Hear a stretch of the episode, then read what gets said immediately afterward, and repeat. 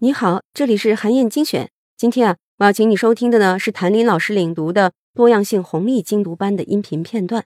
这段内容讲的是人工智能时代什么样的学科更有前途。人类社会在经历了农耕时代、工业时代、信息时代之后，进入到了创意时代。在创意时代里呢，虽然很多现有的工作会被完全颠覆，但是在和认知、情感、创意相关的工作上，人类还会保有优势。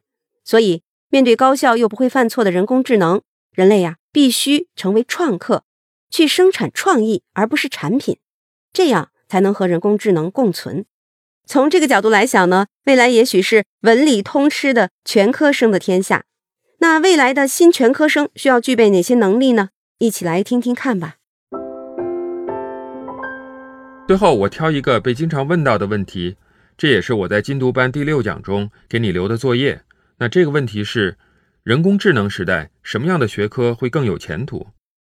继 AlphaGo Zero 无师自通击败上一版的 AlphaGo 之后，人们纷纷猜测 AI 何时超越人类智慧。谷歌的工程负责人、未来学家库茨韦尔曾预言，2045年人工智能将超过人类智能，成为世界上最智慧的新物种。计算机能够比人类更安全地驾驶汽车。比法律专家更准确地预测法院的判决，计算机更善于面部识别，计算机操纵的机器人奔波于办公室和工厂，甚至可以完成外科手术，更快捷、更可靠、更省钱。当这一切来临的时候，那么人类会不会被替代呢？我的回答是 no。不仅如此，人工智能还将帮助我们成为能用全脑思维的更加完整的个人。在这个过程中，也许选择文科学习的学生，未来无论是在就业还是创业、做自由职业，都更有优势。当然，学习的过程中也需要借助一些新的技术和方法。按照丹尼尔·平克在《全新思维》这本书中的说法，我们人类社会在经历了农耕时代、工业时代、信息时代之后，会进入创意时代。那这个创意时代是为什么会出现呢？首先，我们要知道，在未来。大多数现有的基于知识和规则的工作都将会被 AI 取代。大多数现有的基于知识和规则的工作都会被人工智能取代。而当前百分之六十五的学生会在未来从事当前还未出现的工作，现有的许多工作理念也会被完全的颠覆。相比高校、无时无刻可以工作又不会犯错的机器人，那么我们人类的优势又在何处呢？既然在依赖左脑思维的程序化规则的工作上，我们无法击败机器人，那么人类的右脑蕴含的认知、情感、创意则至关重要。因为机器人只能通过许许多多过往的人类经验和逻辑联系，去不断强化自己的专业能力，没有办法突破算法的局限，去创造新的想法。因此，我们必须跃升为创客，以生产创意而不是产品。才能与未来的机器人共处。在未来，职业的成就感和满足感将取决于六大必备的能力，即设计感、故事力、交响力、共情力、娱乐感和意义感。啊，也被称为“三感三力”。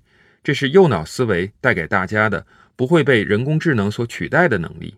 因此，跨学科教育及右脑思维培养将成为人类教育的方向和重点。在未来。我们获取成功所必须的技能，也许不再是技术性的，通过课堂传授所获得的左脑型技能。尽管在以往的经济发展中，工人的确需要掌握这些技能，人类的优势来自深层根本的人类技能，是同理心、创造力、社会敏感性、讲述故事、幽默和建立人际关系的能力，以及比逻辑叙述更强有力的自我表达。这些恰恰都是文科生的优势。美国有一项调研表明，自两千年开始，工程师们在日常工作中所需要消耗的实际脑力已经开始下降了。可能自动化程度越来越高，那么工程师的活儿就越来越简单，也就是越来越不值钱了。从这个角度想，纯理工男可能就有危机了。未来也许是新全科生的天下。那么，什么是未来的新全科生所需要具备的能力呢？世界经济论坛在二零一五年将人类未来所需要掌握的能力分成三类十六个小项。第一类是基础素养，包括文字、数学、科学、数码、经济和多元文化。第二类是基本技能，包括批判性思维能力、创造性、沟通能力和合作能力。第三类是品格，主要包括好奇心、主动性、毅力、适应力、领导力、社会文化的感知力等等。在人工智能时代，教育这个自从人类社会诞生以来就存在的行业不会被替代，反倒是会有更大的发展空间。因为教育并非单纯是知识的单向输送，更是对一个心智的培养。用更文艺点的话说，是一个灵魂教导另一个灵魂。这些共情力、同理心是机器人所不能拥有的。更重要的是，随着人工智能的出现，教育行业的使命。会变得更加伟大，也就是我们所说的“君子不器”。教育的目的是可以真正帮助人成为自身，而不是成为某种工具。但教育的形式可以千变万化、与时俱进，学习的方法也可以不断升级。总之，未来是属于具有多样性思维能力的个人和群体。好，以上啊就是我为你分享的内容。我在阅读资料里为你准备了本期音频的金句卡片。欢迎你保存和转发，更欢迎你在评论区留言分享你的精彩观点。韩燕精选，明天见。